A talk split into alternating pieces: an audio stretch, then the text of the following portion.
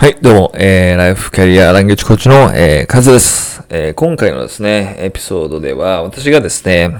オンライン日本語教師というですね、仕事を始めたきっかけというか、始まりのところをですね、話していければと思います。で、前回までのですね、エピソードでは、私がですね、英語力を上げて、英語指導力も上げた、後にですね、会社に一旦就職して、英語コーチングの会社で働いて、で、その後ですね、その会社でやってることは好きだったんだけど、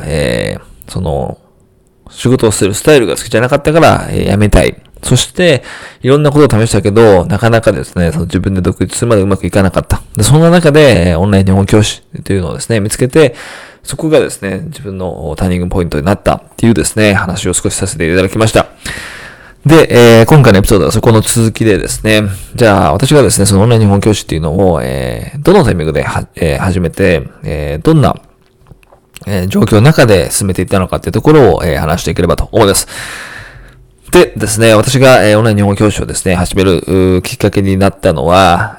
コロナの時期ですね。で、もう、これを撮ってるのが、もうコロナ本当に起こってからも3年ぐらい、4年ぐらいですかね、経ってるので、もう今から思うと結構前のことだなっていうふうになるんですが、当時本当にその起こり始めというか、2月の頭ぐらいですかね、伝染病みたいなのがあって、まあコロナっていうことは浸透してなかったと思うんですけど、その伝染病みたいなのがあって、やばいみたいな感じでした。で、日が経つにつれて毎日ですね、このコロナの状況がひどくなっていく。で、大ごとになっていくみたいな雰囲気が、ある中で、一つですね、自分が思ったのが、これは結構やばいんじゃないか。会社とかが、潰れてもおかしくないんじゃないか。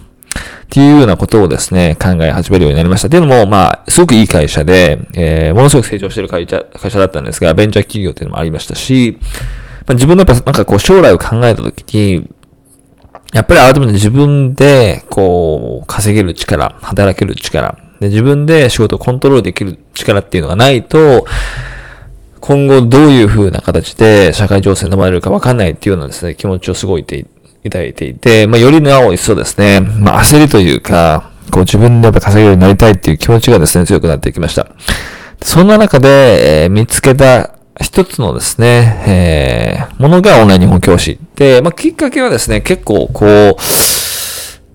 あっさりしてたというか、そんなに正規な発見みたいな感じで見つけたわけではなくて、YouTube のですね、動画で、オンライン、英語を使ってですかね、働く副業とか、すぐできる副業みたいなのもですね、探していて、で、その中で一つですね、話されてたのが、英語を使って働く、オンライン日本語教師でした。英語を使って働くというか、日本語教師ですね。その YouTube 動画自体は、外国人の人が話してるもので、外国人として、どういうふうに、お金をその人がですね、最初稼いだのかとか、どんな方法が今あるのかみたいな話をしてました。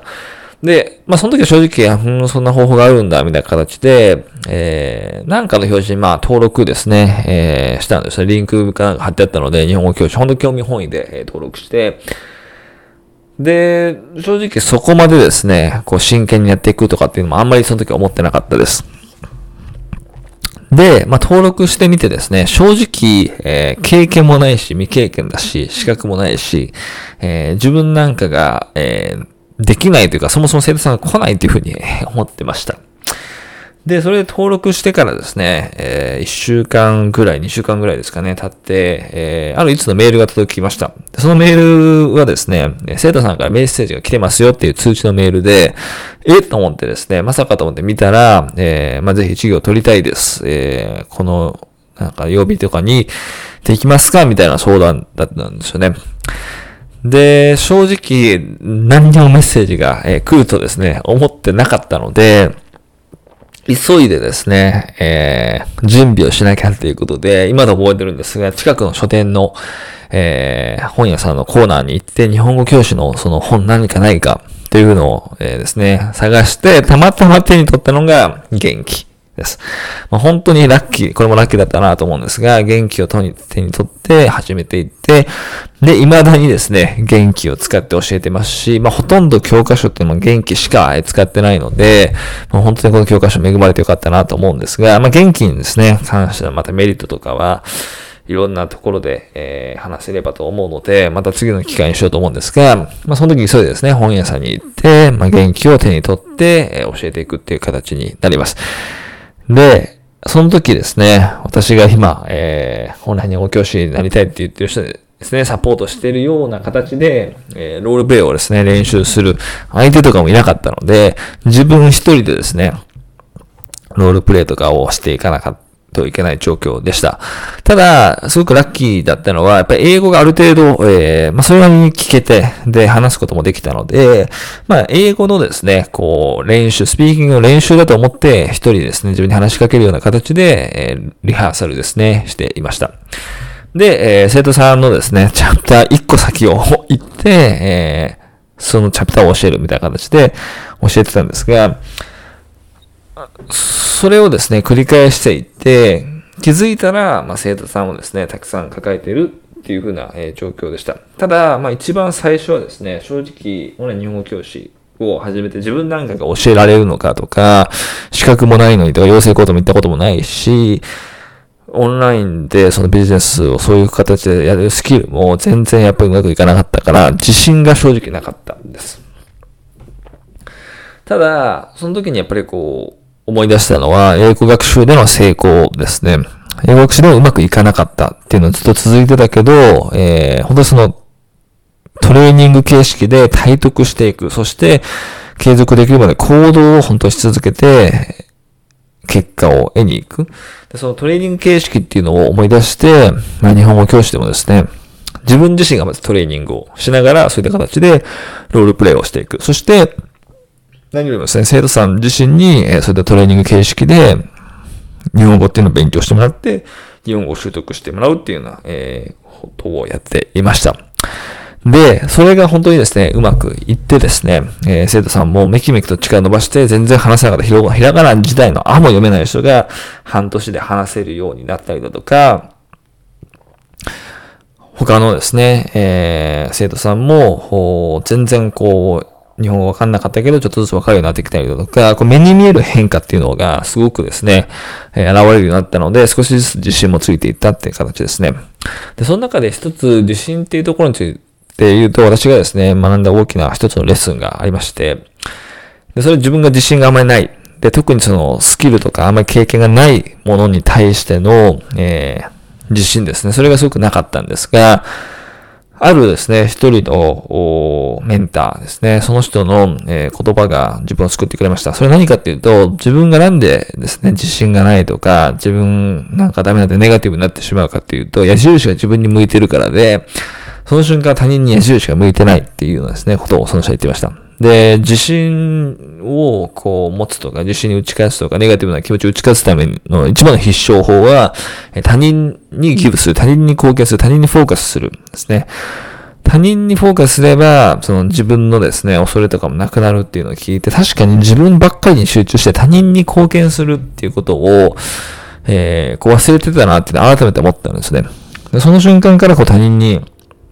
やっぱりこう、貢献する。まあ、生徒さんに貢献する。で、生徒さんに寄付する。で、ところに集中する。で、そこに集中していけば、自信があるとかないとかではなくて、とにかく寄付をしないといけないという形なので、その自分のネガティブな感情とか、自信あるないとかっていうところではなくて、生徒さんに結果を提供しきるってところにですね、フォーカスを持っていくことができました。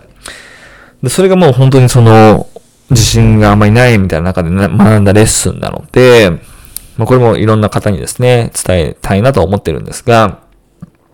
まあ、ちょっと話は今それましたが、オンライン日本語教師としてですね、最初自信がない中で始めていって、ただ英語学習でですね、自分がうまくいった、トレーニング方法とかを、その言語学習、言語指導でもですね、活かして、結果を出してもらって、で、自分にもですね、結果として返ってきました。で、その結果ですね、生徒さんが、まあ、5人、10人、15人、20人、30、25人、30人とどんどん増えていってですね、もう本業と、本当同じぐらい忙しいんじゃないかっていうぐらいですね、生徒さんが、おかげさまでたくさん入って、で、もう一時期ですね、本業が8時間、まあ電車とかの9時間ですよね。で、それ以外の副業日本語をやってたのが、まあ4、5時間なので、本当に寝る、食べる以外は、日本教師のやつをやってたりだとか、本業の仕事をやってました。で、今でも覚えてるんですが、その忙しすぎて、昼ご飯とか夕ご飯とかですね、本当にウィダーゼリーとかをですね、で食ってしのいでる時がありました。まあ、それぐらいやっぱ時間がなく、本業と副業をですね、両立してたんですが、やっぱりそこまで行くとですね、もう本当にこの辞めるっていうのがですね、現実的になってきて、